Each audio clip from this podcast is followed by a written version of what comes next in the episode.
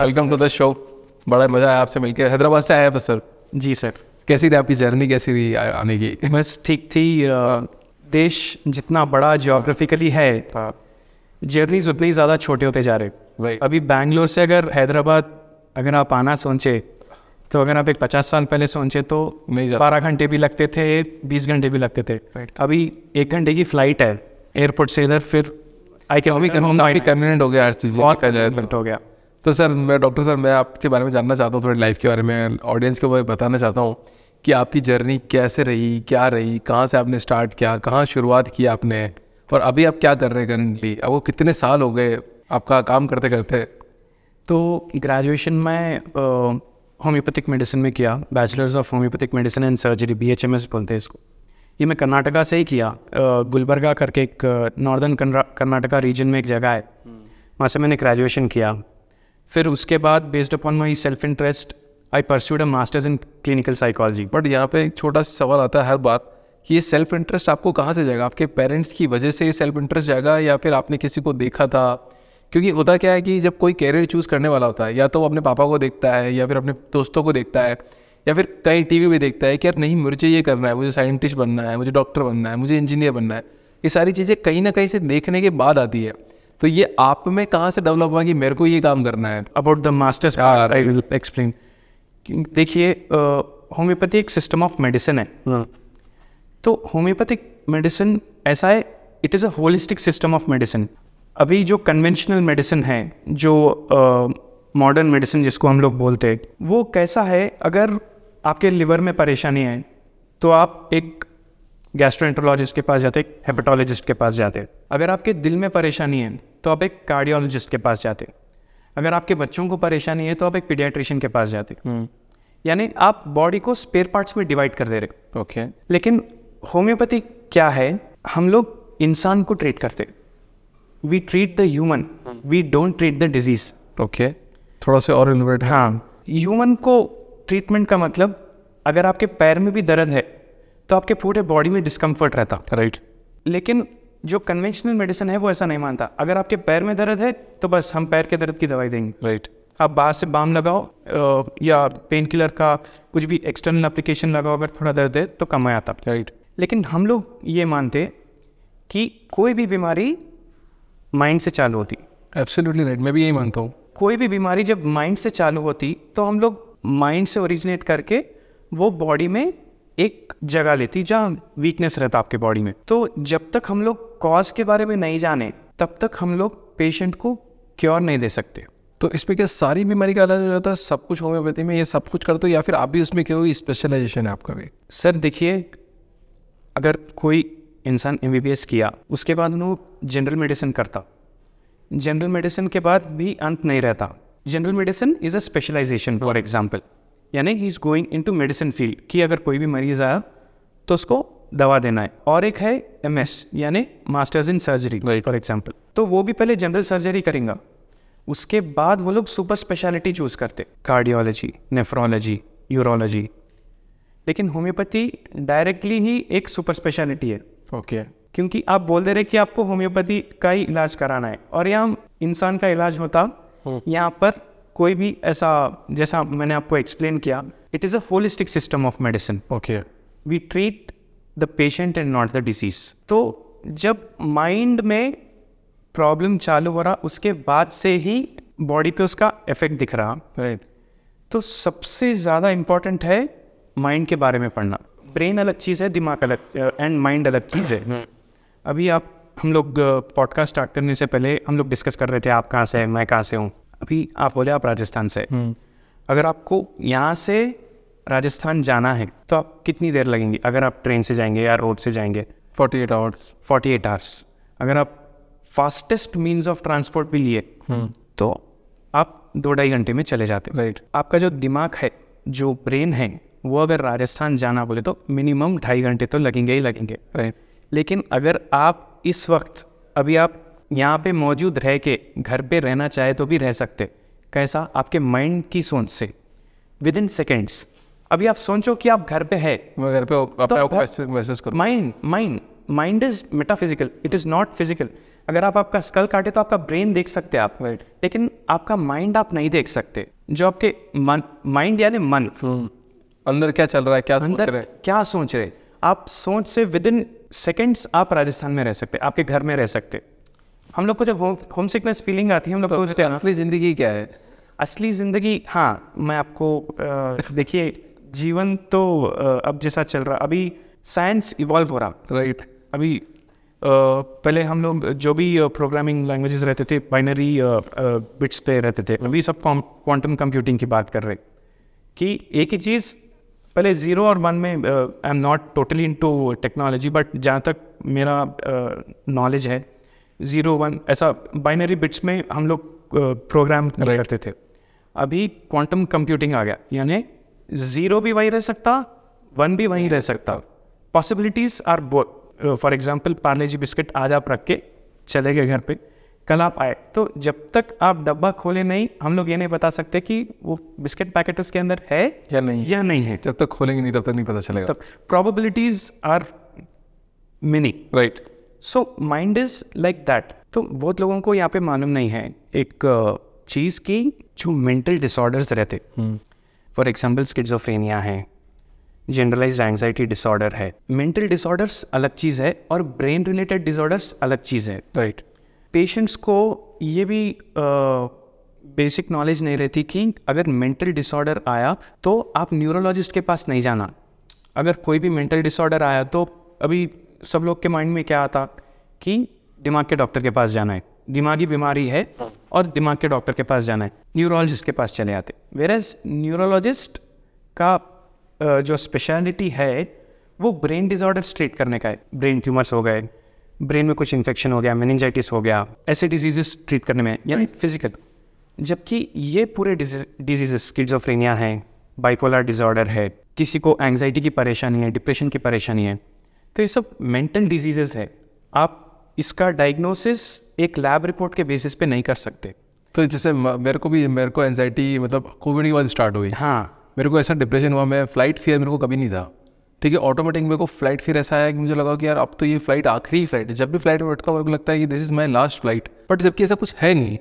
मरना होगा तो वैसे ही मरेंगे तो वो टेंशन नहीं बट ऐसी एनजाइटी आने लगी अंदर उसका क्या कारण होता है मतलब? कारण में थोड़ी देर से आएँगे क्योंकि ये फ्लो ब्रोक हो जा ब्रेक हो जाता। साइकेट्रिस्ट के पास जाना या तो कोई मेंटल हेल्थ एक्सपर्ट के पास जाना ये बहुत लोगों को नहीं मालूम इंडिया में। क्योंकि मेंटल हेल्थ अभी आप बोले कोविड के बाद ही आपको अ, ये सब जो स्टार्ट हुआ एंग्जाइटी प्रॉब्लम्स ये पूरे आपको कोविड के बाद चालू हुए। खैर इन जनरल आपके माइंड में ये थॉट आता कि न्यूरोलॉजिस्ट के पास चले हाँ, जाओ या जनरल फिजिशियन के पास चले राइट साइकेट्रिस्ट बोल के अपने माइंड में नहीं आता। तो जो डिजीजेस क्लिनिकली डायग्नोज होते अभी आप मेरे को बोल रहे मेरे को भय है फ़्लाइट में जाने का।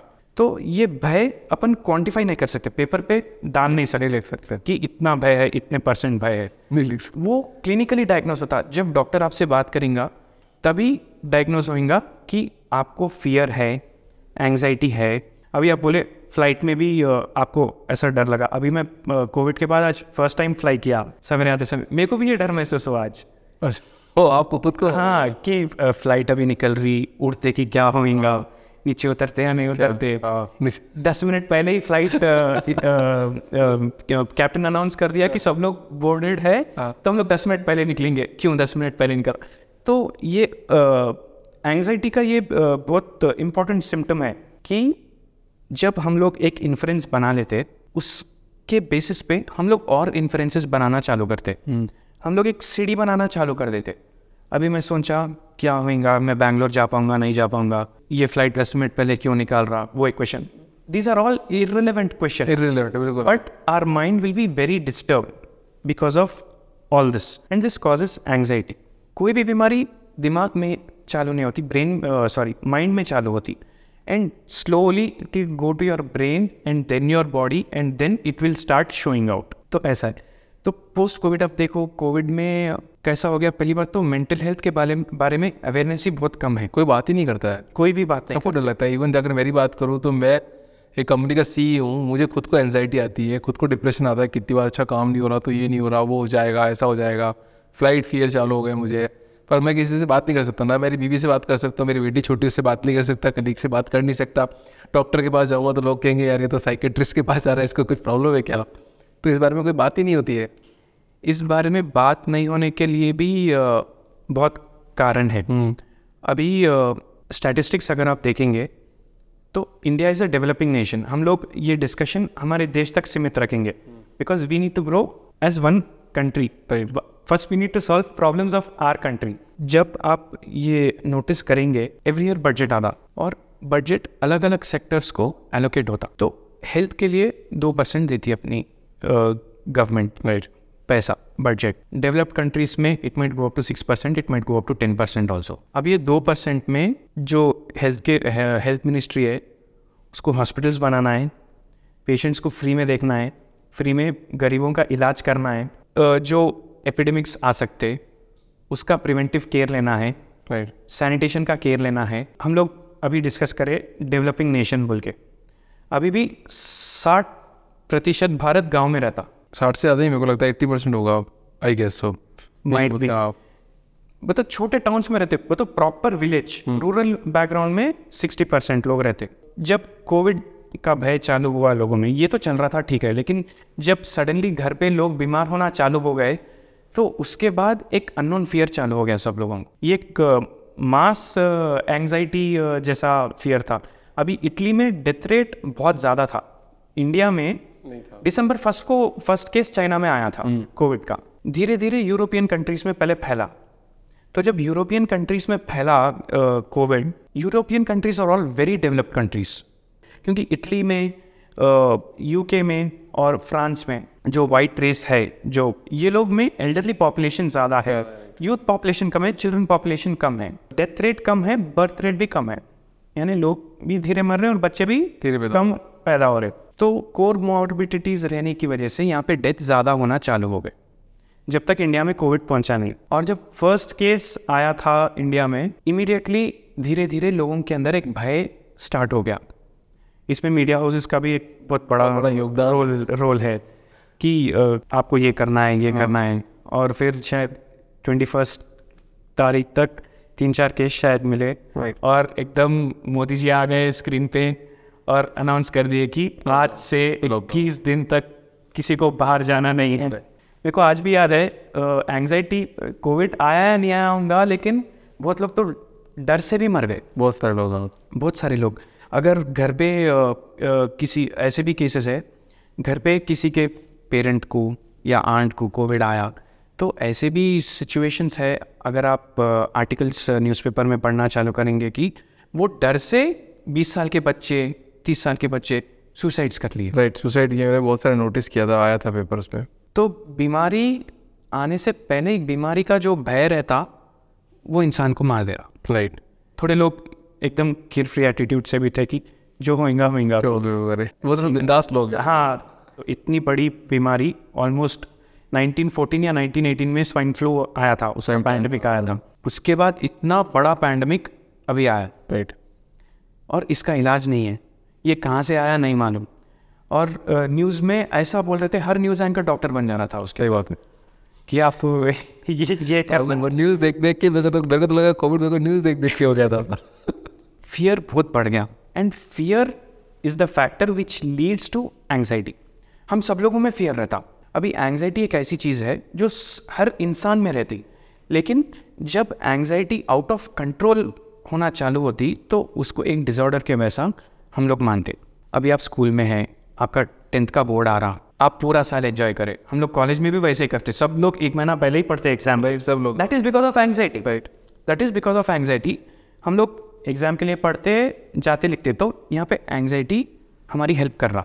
लेकिन जब एंगजाइटी हमारे ग्रोथ में हमारे डेवलपमेंट में हेल्प नहीं करके हमारे पतन की तरफ़ हमको लेके जा रहा then that is a disorder okay these are emotions right being happy is an emotion right being fearful is an emotion being anxious is also an emotion but आपकी ग्रोथ में हेल्प करना बंद कर दे तो इसका मतलब है that means it disorder that means it is a disorder growth and development development आप डर की वजह से अभी आप ऑफ़िस टाइम पे आते कि आप सीईओ है कंपनी के। अगर मैं टाइम पे नहीं जाऊँगा तो लोग क्या सोचेंगे? सही बात है। तो ये भी एक टाइप का एंग्जाइटी है। हाँ एंजाइटी है।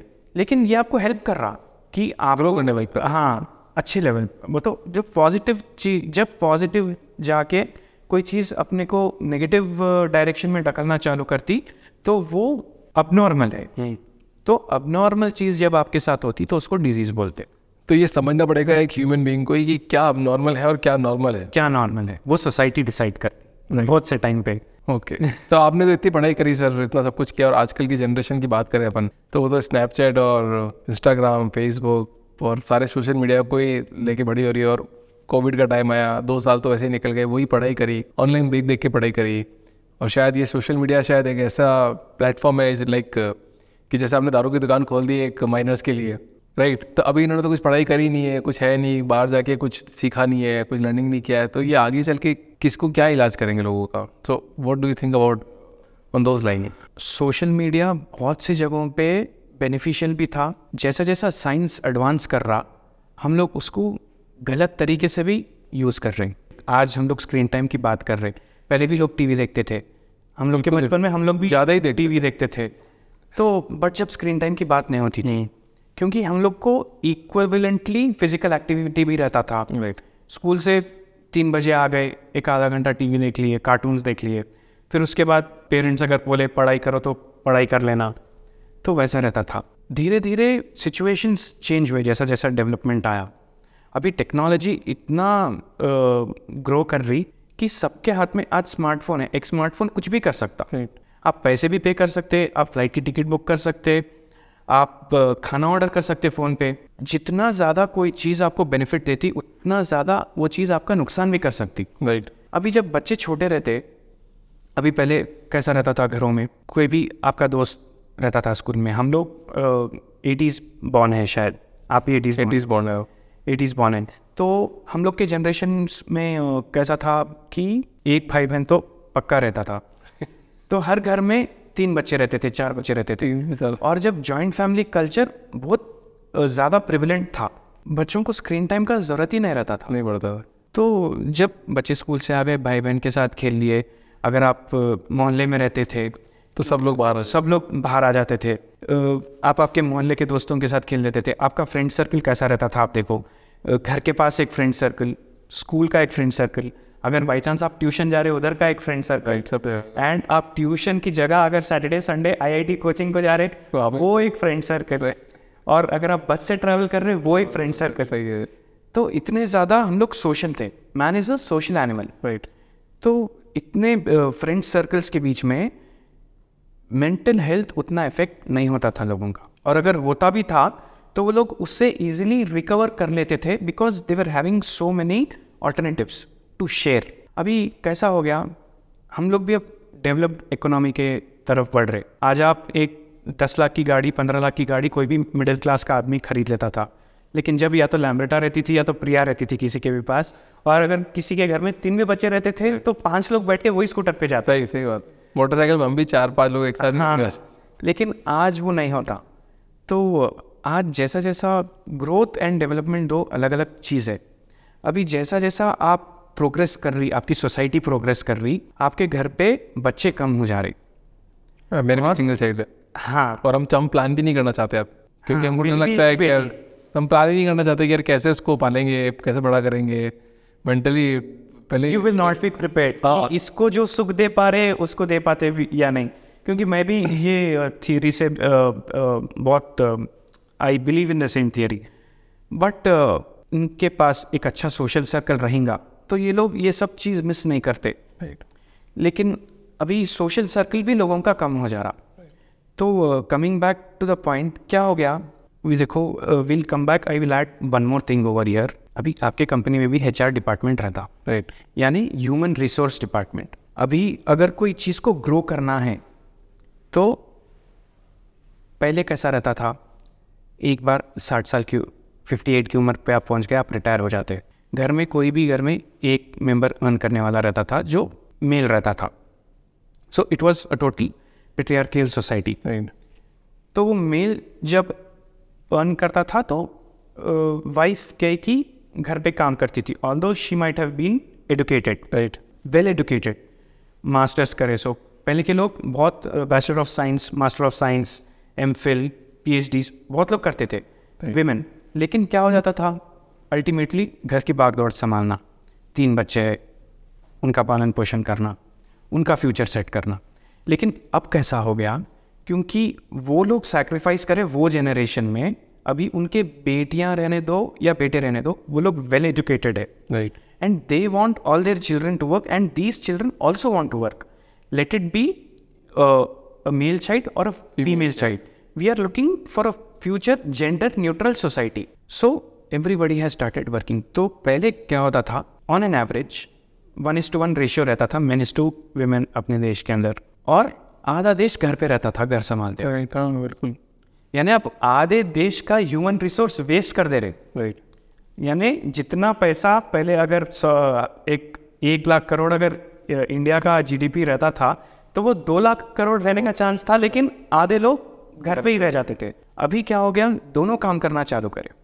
दोनों काम करने से चालू करने से क्या हुआ? घर के हालात चेंज हुए। घर में ज़्यादा पैसा आना चालू हुआ। ग्लोबलाइजेशन के बाद दूसरे देशों का भी पैसा इंडिया में आना चालू हुआ। लोगों का लाइफस्टाइल चेंज होना चालू हुआ और हमारा नज़रिया बदलना चालू हुआ। अभी अ, हर चीज़ जैसा जैसा डेवलपमेंट हो रहा हम लोग अभी आपकी एक बेटी है मेरी एक बेटी है। हम लोग ये सोचते इसको बेस्ट से बेस्ट लाइफ देना।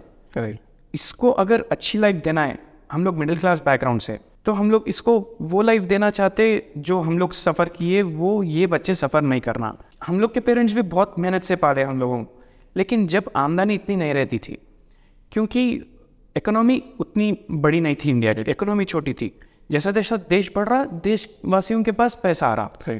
और जैसा जैसा पैसा आ रहा हम लोग हमारे नेक्स्ट जनरेशन पे वैसा खर्च करना we are we can afford right right in today's world so we want to give them best life better than the best बोल के बोल सकते हैं। अगर अपने पेरेंट्स अपने लिए बेस्ट करें तो हम लोग उनके लिए बेटर देन द बेस्ट करना चाहते right so we both work और जो भी हम लोग कमाते अल्टीमेटली हमारे औलाद के लिए ही कमाते। उसी उसी पर जा रहा सब कुछ। उसी में ही जाता। आप जब तक अनमेरिड रहते अगर आप जॉब करना भी स्टार्ट किए तो अपने को एक फीलिंग नहीं रहती कि मेरे को इतना जमा करना है। तो जब आपकी औलाद होती उसके बाद आपके मन में ये चालू होता है कि मेरे को इसके लिए कमाना है इसकी लाइफ अच्छी करने कमाना है। तो दोनों हस्बैंड वाइफ भाग दौड़ में लग जाते। सो बच्चों पे हम लोग खर्च करना चालू करें लेकिन everything comes at a cost right इससे पहले भी हम लोग डिस्कस करें कि man is a social animal बोल के। बच्चों को प्यार की ज़रूरत रहती। राइट आपके टाइम की ज़रूरत रहती। है अगर हम लोग पैसे खर्च कर रहे भी और बच्चों को अगर हम लोग उतना टाइम नहीं दे पा रहे तो जब मैं सबकी बात नहीं कर रहा हूँ अपन हम लोग जनरलाइज नहीं कर रहे बट हम लोग कॉजेज देख रहे कि मेंटल हेल्थ बचपन से कैसा बिगड़ना चालू हो सकता है। सो जो बहुत छोटे बच्चे रहते उनको जब केयर एंड अफेक्शन नहीं मिलता वो लोग क्या करते मोबाइल फोन्स में इन्वॉल्व हो जाते because they don't have any other child to play right अब एक बात बताओ यहाँ पे जैसे मेरी बेटी है तो उसके साथ तो मैं प्ले भी करता हूँ सब कुछ करता हूँ तो वो तो हर दो मिनट में बोर हो जाती है। वो कहती है पापा I am getting bored swimming कर लो प्ले कर लो ये कर लो सब चीज़ कर लो। मेरी वाइफ और मैंने हम दोनों डिसाइड किया कि she will be at home and I will be the earning member full time देगी उस बच्ची को सब मतलब उसको ऐसा महसूस नहीं होने देंगे हम लोग कि सिंगल चाइल्ड है। तो भी ऐसे हालात है घर में कि यार नहीं उसको लगता है कि नहीं पापा I am getting bored sir हाँ। बिकॉज़ दैट इज़ मेच्योरिटी देखिए हर चीज़ की एक उम्र रहती। आप और मैं अभी जो ये पॉडकास्ट में जो बात कर रहे we are talking multiple issues ये सब इश्यूज़ आप आपके बच्चे से बात नहीं कर सकते। आपके बच्चे की वो उम्र है ही नहीं। नहीं वो क्या बात करें? समझेगा बोल के। खेलना तो अल्टीमेटली बच्चे को बच्चे के साथ ही है। राइट राइट राइट बच्चे अगर बच्चों में रहेंगे तो ही ठीक रहेगा। तो बहुत खुश रहते वो लोग। मैं भी मेरी बेटी के साथ खेलने की कोशिश करूँ। देखो, आप अल्टीमेटली फादर है तो वो कहीं ना कहीं मेंटली आपके भी रहता, बच्ची के भी मन में एक फीलिंग रहती कि मैं पापा के साथ खेल रही हुई she will be comfortable of course but बच्चे जब एक सर्टन एज में आ जाते, जब पेरेंट्स के साथ क्लोज होना चालू होते तो जब छोटे रहते ना बच्चे, उनके सीक्रेट्स वो बच्चों के जो बातें जो रहते, वो बच्चों के साथ ही करते वो लोग। सही बात बोल रहा हूँ, बिल्कुल परफेक्ट बात। तो कंफर्ट जोन बच्चे का जहाँ है हम लोग को बच्चों को वहीं रखना ज़रूरी है। एक बच्चा करने में कोई गलत चीज़ नहीं है अगर आप उसको इनफ सोशल एक्सपोजर दे दे रहे हैं तो। जब बच्चों को आप स्क्रीन टाइम इतना दे दे रहे तो बिहेवियरल डिसऑर्डर्स चालू हो जाते बच्चों के अंदर। उसमें एडीएचडी करके एक डिसऑर्डर रहता attention deficit hyper active disorder अगर स्क्रीन टाइम ऐसा ही बढ़ते गया तो उसके अंदर और एक डिसऑर्डर भी हो सकता जिसको बोलते ऑटिज्म ऑटिज्म हाँ माई नेम इस खान मूवी आप देखे होंगे। नहीं वो नहीं देखा मैं मूवीज़ नहीं देखता। बहुत पुरानी पिक्चर थी इट वाज तो उसमें शाहरुख खान को ऑटिज्म रहता। बर्फ़ी मूवी में प्रियंका चोपड़ा को ऑटिज्म रहता। इसके मल्टीपल फैक्टर्स है ऑटिज्म होने के।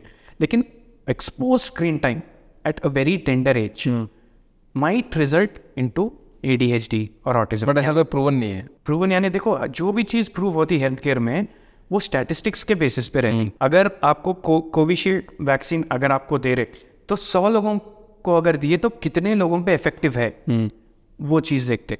तो उसी तरह से स्क्रीन टाइम कैसा बच्चों में बीमारियाँ मेंटल डिसऑर्डर्स लेके आ रहा डेवलपमेंटल डिसऑर्डर्स लेके आ रहा। बच्चे सही टाइम पे बात नहीं कर रहे सही टाइम पे चल रहे नहीं सही टाइम पे अ, बोलना स्टार्ट नहीं कर रहे या सुन रहे नहीं, आपके कमांड्स को रिस्पॉन्ड नहीं कर रहे। और जैसा जैसा उम्र बढ़ती, जब आप टीनेज में आते तो आप सोशल मीडिया को एक्सपोज होना चालू होते। आपका क्वेश्चन जो मेन क्वेश्चन था।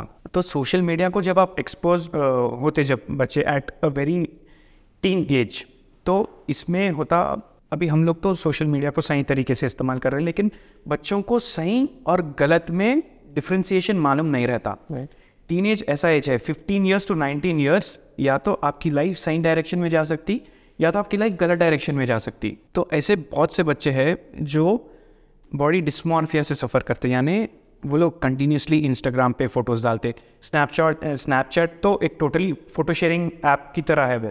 तो आप फ़ोटोज़ में ही बात कर रहे हैं सामने वाले से। तो आपको यही रहता कि आपकी फ़ोटो बहुत अच्छी दिखना। और बॉडी डिस्मॉर्फिया जब चालू होता पेशेंट को साइकोलॉजिकली लगना चालू होता कि उसके बॉडी का कोई पार्ट खराब है।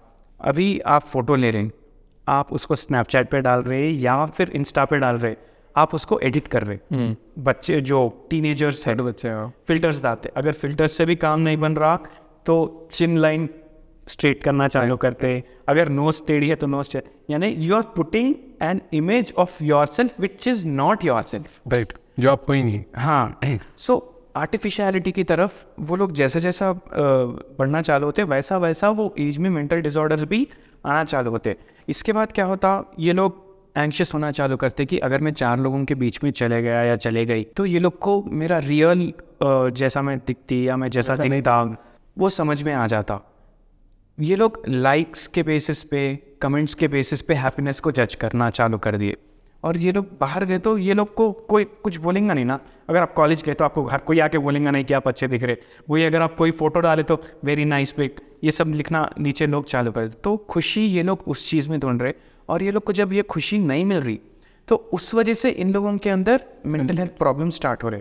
और यही चीज़ लेटर ऑन कैसा हो जाता कि ये एंग्जाइटी को भी लीड कर सकती डिप्रेशन को भी लीड कर सकती। और लोनलीनेस को तो बहुत ज़्यादा लीड कर रही। Right. क्योंकि आप सबसे ज़्यादा आपका दोस्त आज के तारीख में स्मार्टफ़ोन है।